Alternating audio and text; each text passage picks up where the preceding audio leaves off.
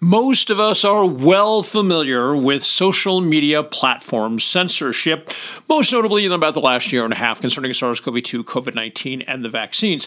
I myself am a victim of that. Facebook removed my Dr. Reality page that had 145,000 people that were following it, 12 years of work, because Facebook didn't like the things I was saying, but could not prove that I was actually misleading anyone because I was sharing facts, data, and evidence.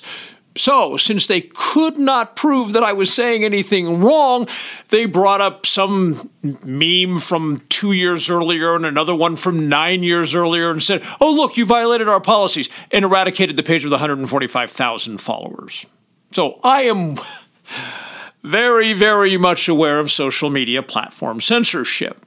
But what happens when the media, the, the regular, the legacy media, people like CNN and Fox News, are engaged in censorship? Once something becomes off the table, they simply cannot talk about it. It is impermissible for the major media to talk about something with the public. Where do we go from there?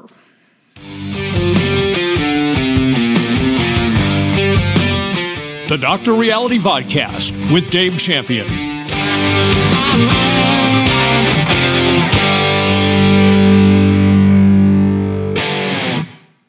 Every morning, I scour quite a number of major news websites, both domestic and international. And in doing so, day in and day out, week in and week out, month in and month out, I've noticed that there is a complete media blackout on discussing prior infection immunity.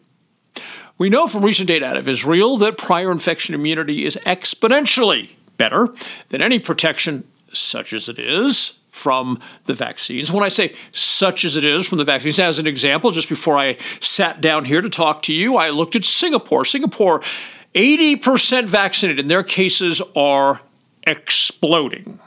So, whether it's Singapore, whether it's here, whether it's Israel, whether it's Australia, how many new daily infections are occurring in people with prior infection immunity?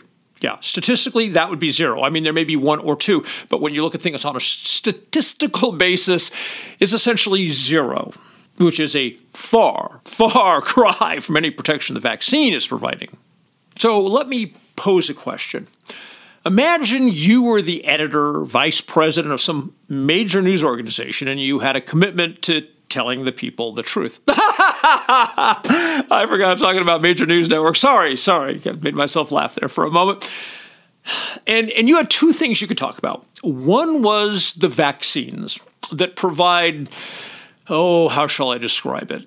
We'll call it a modest level of protection from reinfection. I say reinfection because, from the body's point of view, getting the vaccine, the jab, is the first, the body's first contact with quote unquote the pathogen, even though I would argue it really isn't the pathogen. Nevertheless, that is considered by the body to be the first contact with the pathogen.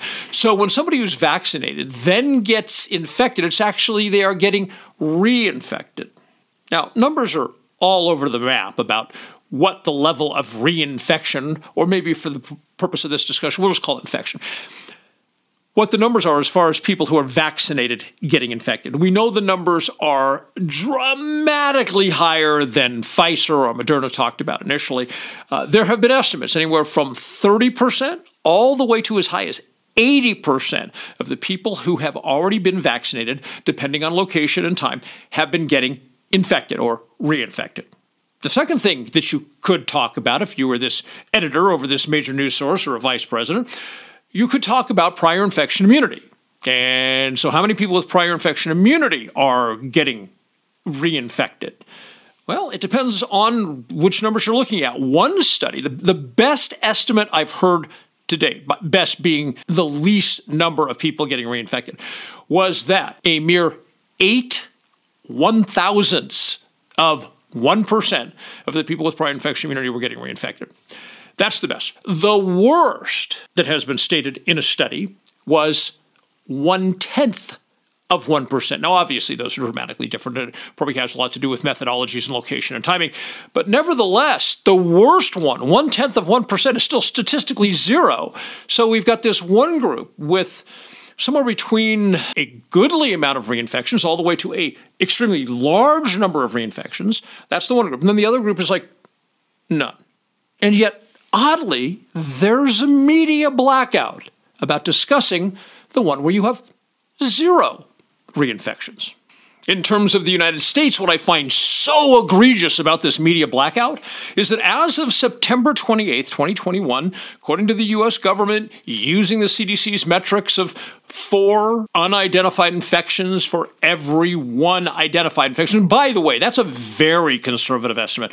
I've seen estimates as high as 11 unidentified infections for every one identified infection. So CDC's 4 to 1 is very, very conservative.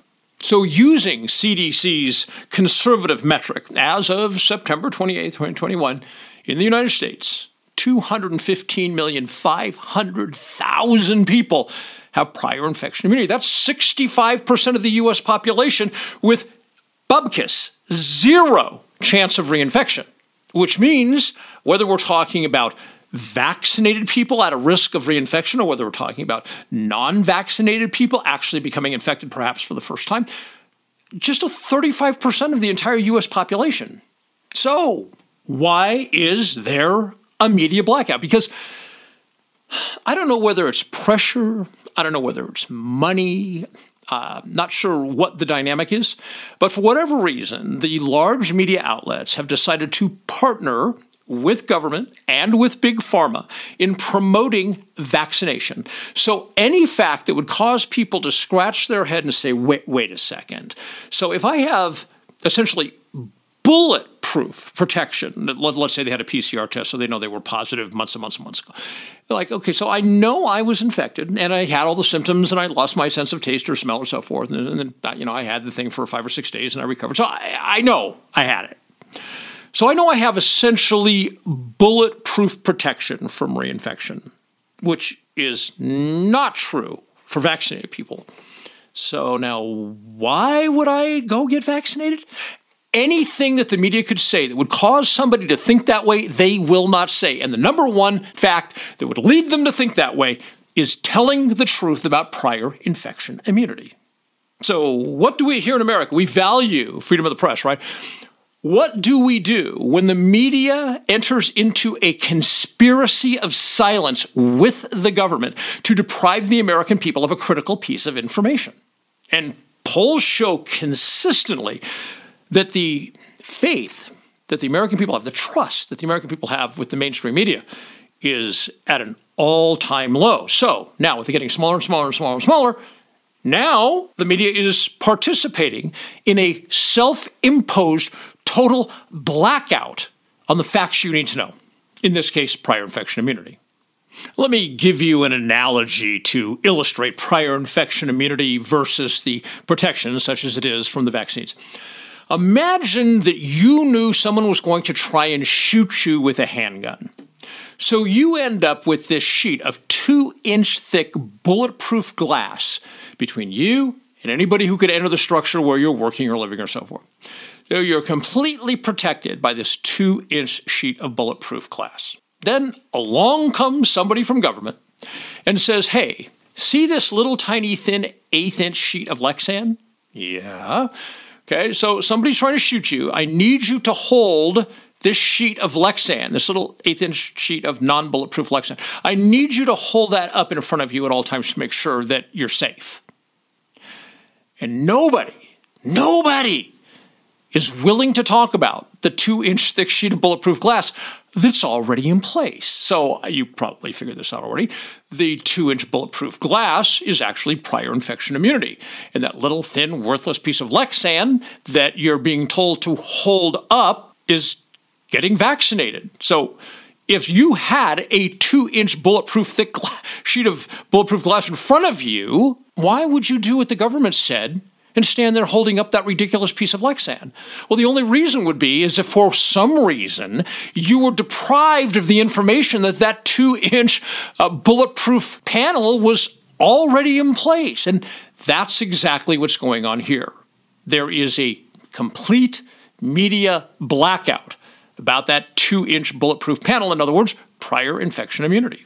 Another area where the media has created a self imposed total blackout is on the discussion of comorbidities. Remember when that was a thing? Actually, if you go back to about April, May, June, July, that area of 2020, that was actually a pretty prevalent discussion in the media. In the last, I don't know, 8, 10, 11 months, Zero. There's virtually no discussion of comorbidities.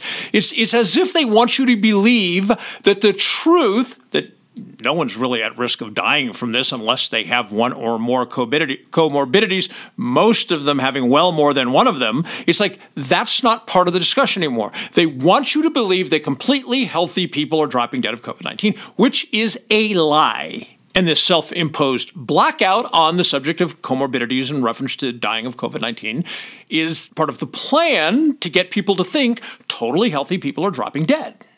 Not long ago, I forget which media outlet it was, ran a story where this mother was talking about how horrible it was that her completely healthy 16 year old was in the hospital with COVID 19 because she hadn't got it, she hadn't gotten vaccinated. And the, the, the message from the mother was that you need to get vaccinated because it's so tough for me to be in this hospital room watching my completely healthy 16 year old daughter struggle to breathe. Okay, so I saw the story, I looked at the still photos, and they appeared, in my opinion, to have been shot intentionally to see no more than like the face or the arm of this 16 year old girl.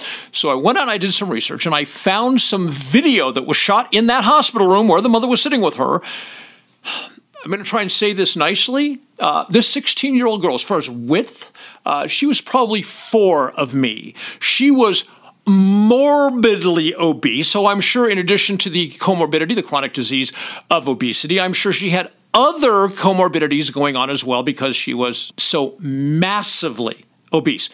But yet the pitch was in the media and by her own mother that she was a completely healthy 16 year old. And that's part of the big lie to convince you that people are dropping dead without comorbidities, which is not true just this morning, I was looking at a story of some guy in his 60s, and he's in a hospital room, and he's got the gown, and they're showing all the the, the medical gear behind him, you know, with the little things, bleep, bleep, bleep, bleep, and all that stuff, right? Testing his oxygen, keep monitoring his oxygen and so forth. And he's got the mask on, and he's got this position almost like he's in prayer. And he's doing this video, and he's saying, you know, I thought that the vaccine, I wasn't going to do it. I didn't want to do it. They told me to do it, and they tell me to do something, and I'm not going to do it. But I'm here to tell you, take the vaccine. The vaccine vaccine makes you healthy. You need to be healthy. Get the vaccine. And of course, he's obese. Leaving aside his idiotic claim that the vaccine makes you healthy, uh, whether it is this guy in his 60s in the hospital room, whether it's the, the mother of the 16 year old, and there's been just countless similar stories. I'm just sharing the ones that stand out in my mind as I'm talking to you today. There's countless similar stories being pitched by the media. So, one of the things I absolutely don't hear from all of these obese people that are begging people to get vaccinated is this. And it would be, you know, I've known since probably May of 2020 that obesity was the number one factor that was going to indicate a negative and dangerous outcome from COVID 19.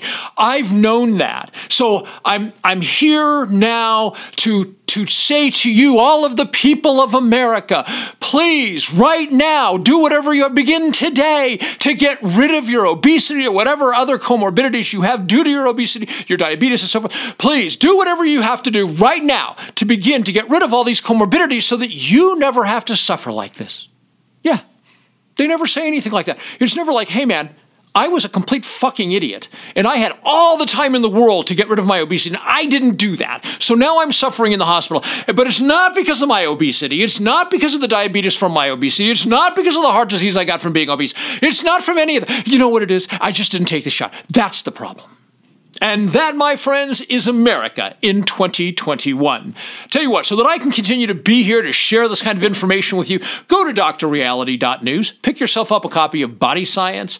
Uh, that will help you with that agenda we were just talking about a minute ago. It's so, so, so incredibly easy to drop all that excess weight without even trying. It's just, just amazing. It once you know how your body actually works physiologically speaking.